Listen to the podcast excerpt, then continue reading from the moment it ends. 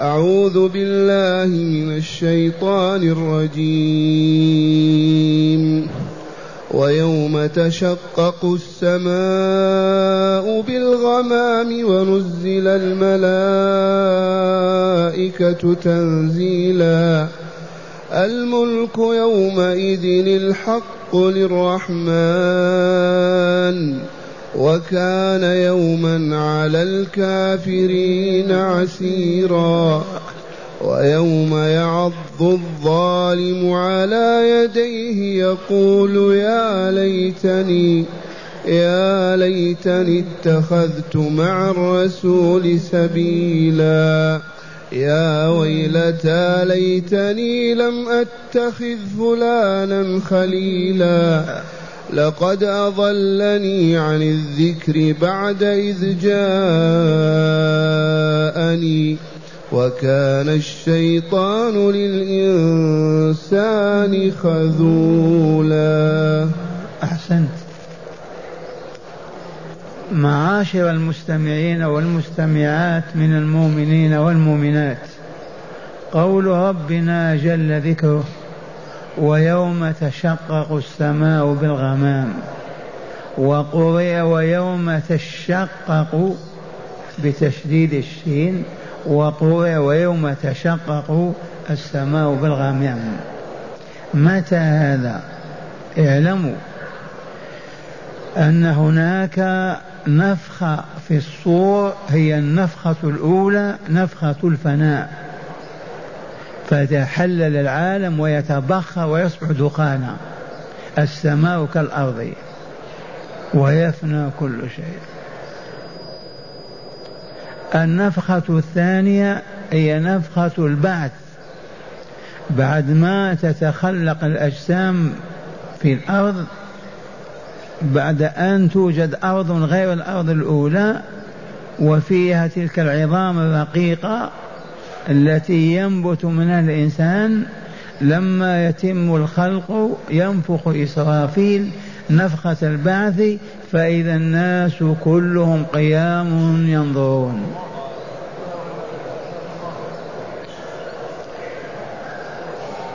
ثم ينفخ إسرافيل نفخة ثالثة تسمى نفخة الصعق. فيصعق كل من في السماوات والأرض إلا من شاء الله.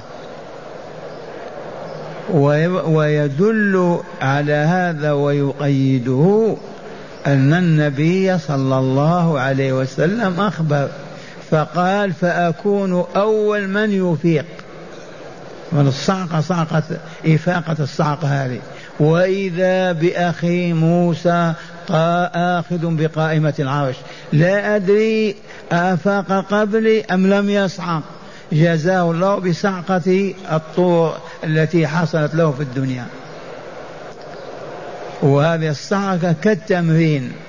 كل الخليقة واقفة يصعقون ثم نفخة أخرى فإذا هم قيام ينظرون وأشرقت الأرض بنور ربها ووضع الكتاب وجيء بالنبيين والشهداء وقضي بينهم بالحق وهم لا يظلمون. فقوله تعالى ويوم تشقق السماء هذه النفخة الرابعة. بالغمام والغمام معروف كالضباب وتنزل الملائكة تتنزل تنزيلا. مع الرحمن عز وجل. حينئذ لمن الملك لله. ما بقي ملك ولا سلطان ولا ذو مال ولا ولا ولا. الملك الحق يومئذ للرحمن. لا يملك أحد شيئا إلا الله. وهو الذي يحاسب عباده ثم يجزيهم بحسب كسبهم في الدنيا وعملهم فيها. الملك يومئذ الحق لله للرحمن. جل جلاله وعظم سلطانه. وكان يوما على الكافرين عسيرا. يا له من يوم يقفون حفاة عراه بين يدي الله ليستنطقهم ويستجوبهم ويزن أعمالهم ويجزيهم بما كسبوا في هذه الدار دار العمل وتلك دار الجزاء. وقالوا فمن يعمل مثقال ذرة خيرا يرى ومن يعمل مثقال ذرة شرا يرى ويجزى به. وكان يوما هذا اليوم يوم تشقق السماء بالغمام وتنزل الملائكة والرحمن جل جلاله. هذا اليوم يوم ماذا نقول فيه؟ إنه يوم عسير على من على الكافرين. أما على المؤمنين والله يسير. والله لا يسير. وبالأمس عرفنا أنهم نصف النهار يكونون قد استقروا في الجنة ونزلوا في منازلهم. خير المستقر وخير المقام. لكن الكافرين المشركين الفاجرين أصحاب الأرواح الخبيثة العفنة المنتنة بأوضار الذنوب والآثام. هذا اليوم والله يوم عليهم شديد صعب عسير لا يطاق. وكان يوما على الكافرين عسيرا.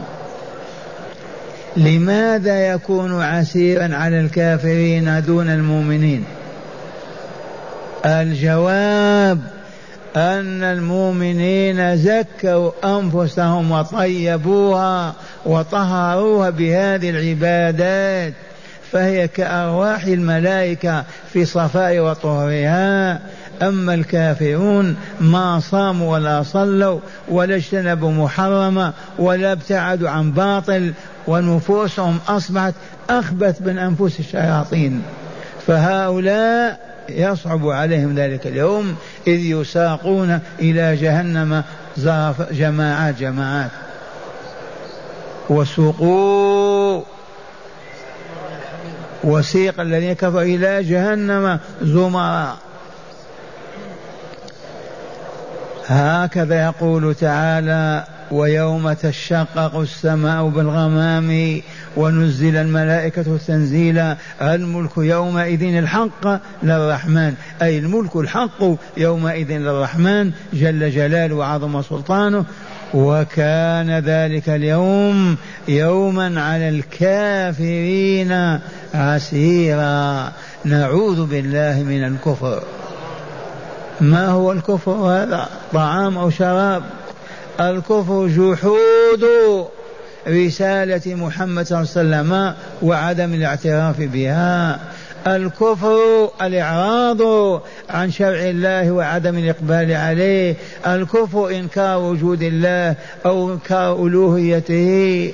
الكفر إنكار البعث الآخر وعدم الإيمان به.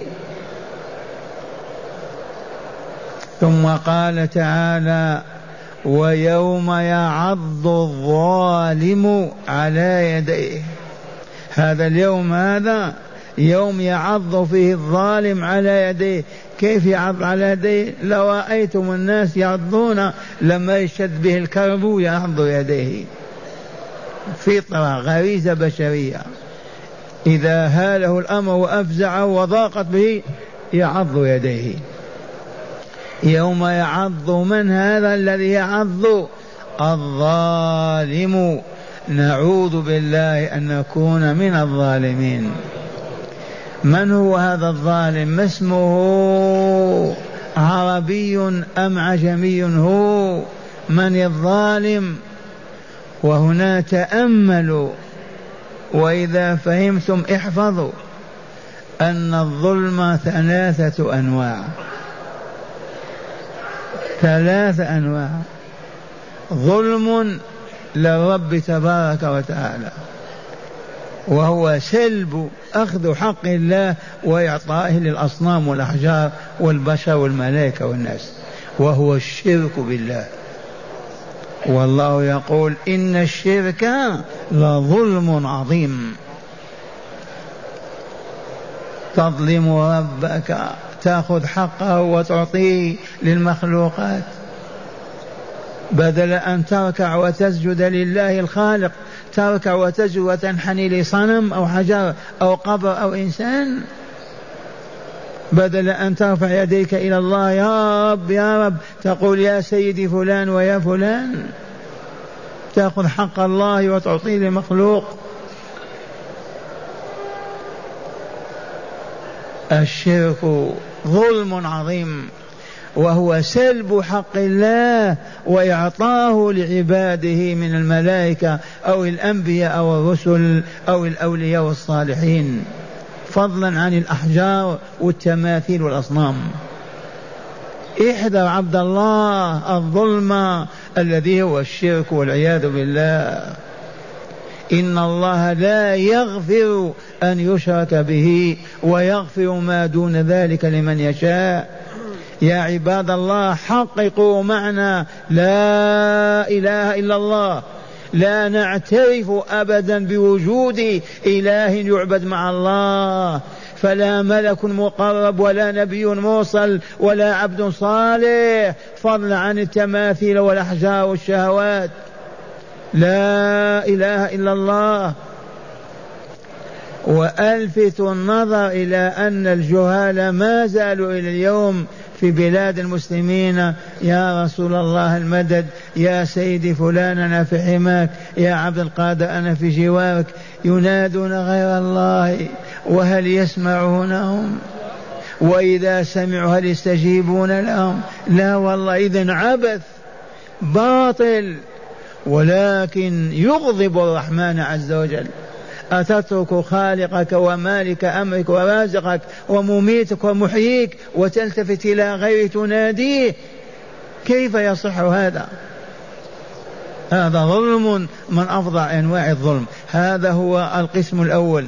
القسم الثاني ظلمك لعباد الله بأخذ أموالهم بنهش أعراضهم بأذاهم والتسلط عليهم. ظلمك لإخوانك ظلم بل هو لكل إنسان. حتى ولو كان كافرا لا يحل ظلمه لا بأخذ ماله ولا ولا ولا بانتهاك عرضه عرضه ولا بأي شيء. ظلمك لغيرك من الناس من أنواع الظلم العظيمة. المؤمن الحق لا يظلم. ابدا يعطي كل إنسان حقه ولا يظلم احدا لا في ماله ولا في عرضه القسم الثالث ظلمك لنفسك. وهل النفس تظلم؟ إي نعم. بدل أن تطيبها وتطهرها وتعطرها تنتنها وتعفنها بالذنوب والآثام. لطختها أنت أفسدتها. كيف لا؟ والله إنك لظالم لها. ولكن كانوا أنفسهم يظلمون. نفسك لما نفخها الملك في في جسمك في رحم أمك كانت كهذا النور في الإشراق. وتبقى مشرقة إلى أن يبلغ الغلام العاشر والحادي عشر وحينئذ إذا أذنب ذنبا ينعكس آثاره عليها. فإذا بلغ سن الرشد إذا كذب كذبه تتلطخ لطخة إذا نظر نظر متعمد إلى مرأة محرمة يقع في قلبه نكتة سوداء وهكذا. وإنما من فضل الله أننا إذا تبنا ينمحي ذلك الأثر. وهذا كهذا الثوب الأبيض. لو نلطخ بالحمأة أو بالخور أو بالبول ينتن ويعفن وإلا لا؟ إذا جينا على الفور بالماء والصابون وغسلناه ينظف وإلا لا؟ ينظف ذي سنة الله عز وجل. هذه أنواع الظلم الثلاثة اللهم لا تجعلنا منهم. ويوم يعض الظالم على يديه لا على يد واحدة. ويقول يا ليتني اتخذت مع الرسول سبيلا. يا ليتني يتمنى وأن له التمني أنه اتخذ مع الرسول محمد صلى الله عليه وسلم طريقا إلى الجنة أي بالإيمان والعمل الصالح وترك الشرك, الشرك, والذنوب والمعاصي. هيا نتخذ مع الرسول طريق. والله إنما في طريقنا معه. ناكل كما ياكل نشرب كما يشرب نلبس كما يلبس نصلي كما يصلي ننام كما ينام نستيقظ كما يستيقظ نتعامل كما يتعامل. ألسنا على سبيله؟ لا لا سبيل. اتخذناه سبيلا. ولكن الفاسق والكافر والفاجر الذي ما سلك سلوك رسول الله ولا مشى وراءه ولا عرف سنته هذا الذي يعض على يديه من شدة الأم ويقول يا ليتني اتخذت مع الرسول صلى الله عليه وسلم سبيلا لأنجو وأسعد وأسكن الجنة دار الأبرار.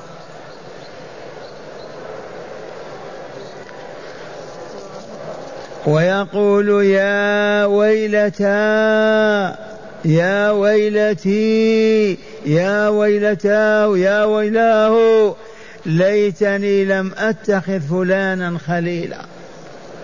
آه فلان اتخذته صديقا لي وخليلا هو الذي ورطني أوقعني في هذه الآلام وهذه أنواع العذاب. والآية تعني والعبرة بعموم اللفظ لا بخصوص السبب. ابن أمية ابن أبي بن خلف أبي بن خلف أبي بن خلف هذا من طغاة مشركي مكة. وعقبة بن أبي معيط مثله. وأقام مأدوبة حفلة في مكة هذا أبي بن خلف. ودعا رجال مكة وأعيانها ودعا الرسول صلى الله عليه وسلم معهم. حضر الحفل. إذا فاغتاظ لذلك عقبة بن معيط الذي قتل في بدر وقال لا أكلمك بعد اليوم ولا أنظر إليك كيف تدعو هذا الرجل؟ ولن أرضى عنك حتى تبصق في وجهه. وللخل بينهما والصداقة المتأصلة استجاب. استجاب. وبصق. وانعكس ذلك على وجهه فتشوهت خلقته. والعياذ بالله. ثم عاد إلى الكفر بعدما آمن لما حضر الرسول أعلن عن إسلامه وأسلم. لما خليله غضب عليه وشن عليه وشدد عليه عاد إلى الكفر. فقال يوم القيامة يا ويلتى ليتني لم أتخذ فلانا خليلا. أي عقبة بن أبي معيط. وهذا عام إلى يوم الدين. إياك أن يكون لك خليل من الفساق أو الفجار أو الظلمة أو المبتدعه أو الخرافيون. انتبه فإنك تواخذ به. وهذا الرسول صلى الله عليه وسلم يقول إنما مثل الجليس الصالح وجليس السوء كحامل المسك ونافخ الكير. مثل الجليس الصالح والجليس السيء كاش مثل لنا يا رسول الله. قال مثل حامل المسك الطيب ونافخ الكير. في الجمر والنار ليصنع الحديد. قال فحامل المسك إن إما أن يحذيك يعطيك وإما أن تبتاع منه الطيب وإما أن تجد ريحا طيبة إذا فلازم العبد الصالح. ونافخ الكير إما أن يحرق ثيابك يتطاير الجمر وكذا وإما أن تجد ريحا خبيثة والحديث أخرجه مسلم في صحيحه. ما معنى هذا؟ إياك أن تجالس أصحاب الشر الأخباث الظلمة المنهمكون في المعاصي المتورطون في كل الذنوب. ما تتخذهم أخلا ولا تجالسهم ولا تجلس معهم. فتهلك كما هلك عقبة بن معيط وابن أبي. ويسأل الرسول صلى الله عليه وسلم يوما فيقول السائل يا رسولنا أي جليس أي جليس لنا خير؟ أي جليس يكون لنا خير؟ نجالسه. فاسمعوا قال من ذكركم بالله رؤيته؟ إذا رأيتموه ذكرتم الله عز وجل. وزاد في علمكم منطقه. إذا نطق يزداد علمكم فيه. وذكركم بالآخرة عمله. عمله يذكركم بالدار الآخرة. أولا حديث مسلم ينبغي ألا نتخذ السفهاء وأرباب الشهوات والدنيا الفاسدة ما نتخذهم أخلا ولا نجالسهم لأن مجالستهم والعياذ بالله لا بد وأن تصاب بفتنة في قلبك في دينك. ونجالس الصالحين. هذا المثل عجيب تأملوه. إنما مثل الجليس الصالح والجليس السوء كحامل المسك ونافخ الكير. فحامل المسك إما أن يحذيك أن يعطيك عطاء منه وإما أن تبتاع منه تشتري وإما أن تجد ريحا طيبة. ونافخ الكير ماذا تحصل؟ إما أن تحرق ثيابك وإما أن تجد ريحا خبيثة. ومرة ثانية قيل يا رسولنا صلى الله عليه وسلم أي جليس تأمرنا أي جليس خير؟ أجابهم قال من ذكركم بالله رؤيته؟ من ذكركم بالله رؤيته؟ إذا رأيتم ذكرتم الله عز وجل. ومن زادكم علمه زاد في علمكم منطقه. ومن زاد في علمكم منطقه. إذا نطق وتكلم تستفيدون تجدون علما جديدا. وذكرتكم وذكركم بالآخرة عمله.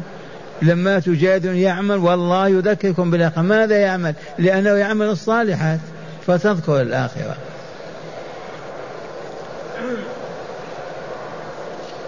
وهنا لطيفة أيضا لأحد الصلحاء. قال حملك الأحجار مع الأبرار خير لك من أن تأكل الخميص الخميص مع الفجار.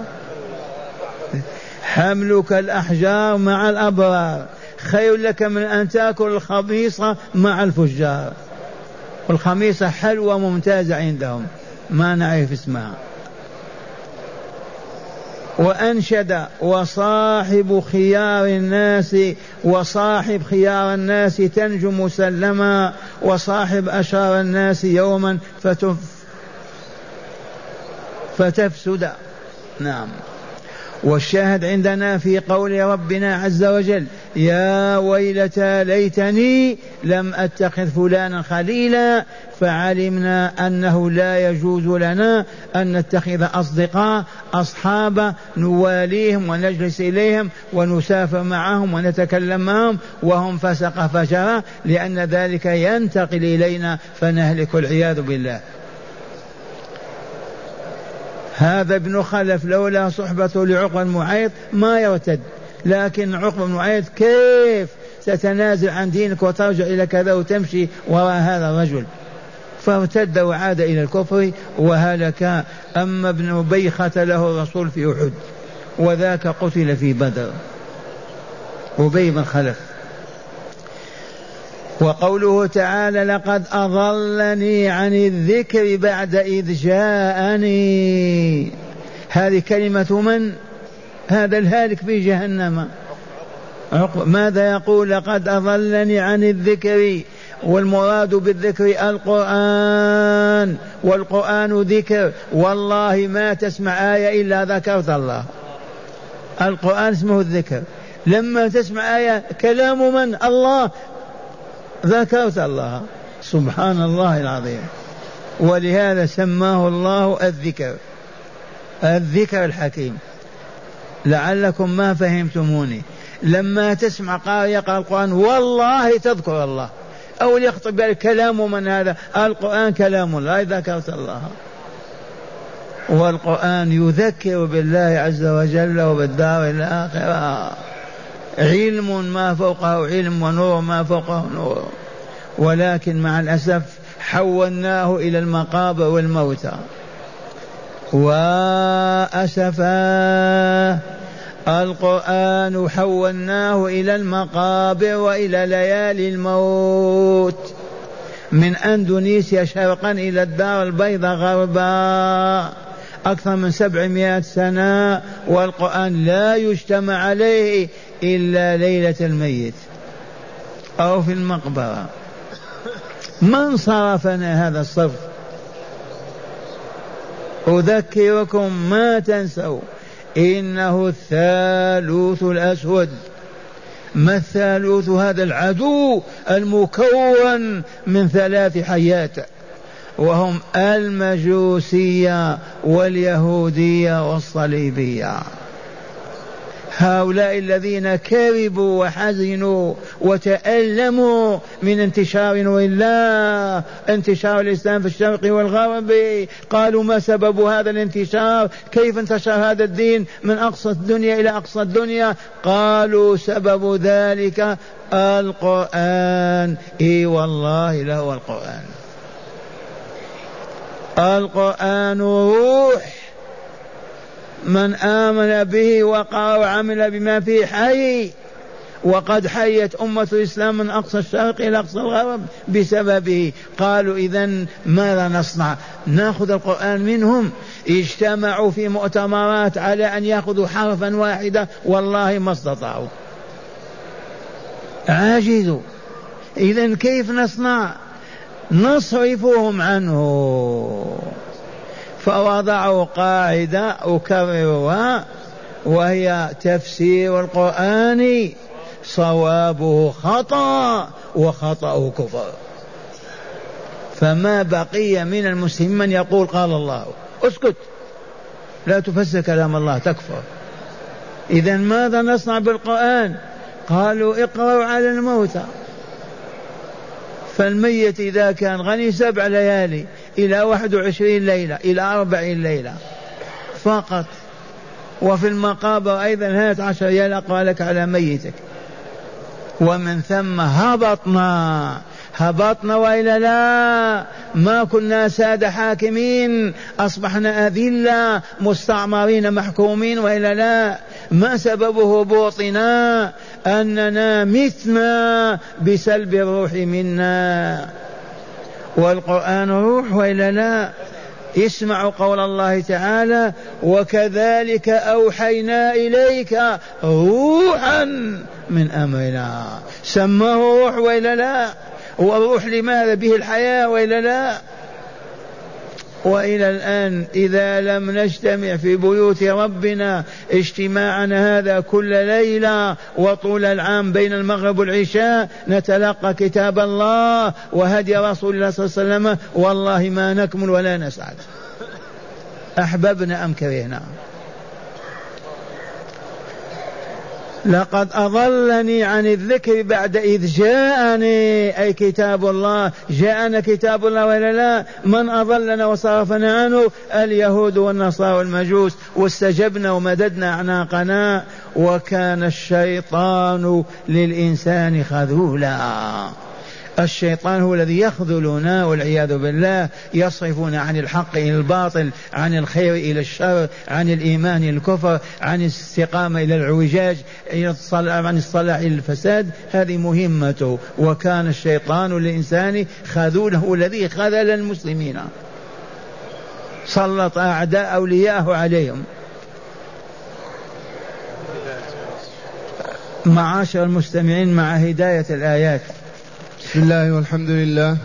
من هداية هذه الآيات أولا تقرير عقيدة البعث والجزاء بذكر البعث والجزاء وبذكر أحوالها وبعض أهوالها. أول هداية الآيات التي درسناها تقرير عقيدة البعث والجزاء. والله لحق والذي ينكر ذلك والله ما هو بمؤمن والله ما هو بمؤمن. والذي ينكر البعث والجزاء والله لا يوثق فيه ولا يعول عليه أبدا فإنه شر الخلق. الذي ما يم بأنه سيسأل يوم القيامة ويجزى على كسبه لا خير فيه وهو شر الخلق. نعم. ثانيا إثبات مجيء الرب تبارك وتعالى لفصل القضاء يوم القيامة. إثبات مجيء الرب تعالى ونزوله في ساحة فصل القضاء في مواكب الملائكة. نؤمن بهذا إيمانا قطعيا لأن الرسول أخبرنا ولأن الله أخبرنا عن نفسه. وجاء ربك والملك صفا صفا. نعم. ثالثا تندم الظلمة وتحسرهم على ما فاتهم من الإيمان والطاعة لله ورسوله. من هم؟ الظلمة. تندم الظلمة والعياذ بالله وتحصرهم على ما أصابهم يوم القيامة بسبب ظلمهم في هذه الحياة. عرفتم الظلم كم نوع يرحمكم الله؟ ثلاثة. ظلم تظلم ربك تأخذ حقه وتعطيه لغيره وهو الشرك والكفر والعياذ بالله. ظلم للناس بأموالهم وأعراضهم. ظلم لنفسك تخبثها وتدسيها بأنواع المعاصي والذنوب. رابعا بيان سوء عاقبة موالاة شياطين الإنس والجن وطاعتهم في معصية الله ورسوله. من يجاري الفسق الفجر الظلم المعرضون عن الله ويصاحب ويجالسهم يهلك معهم. أحب أم كره نعم. خامسا وأخيرا تقرير مبدأ, مبدأ أن العبرة بعموم اللفظ لا بخصوص السبب. نعم لأن الآية نزلت وإن كانت في عقبة بن معيط وأبي بن خلف لكنها عامة إلى يوم القيامة كل من يطيع زميله ويستجيب له يهلكه. قال إذ عقبة بن أبي معيط هو الذي أطاع أبي بن خلف حيث آمن. ثم لامه أبي بن خلف فارتد عن الإسلام فهو المتندم المتحسر القائل يا ليتني لم أتخذ فلانا خليلا لقد أضلني عن الذكر.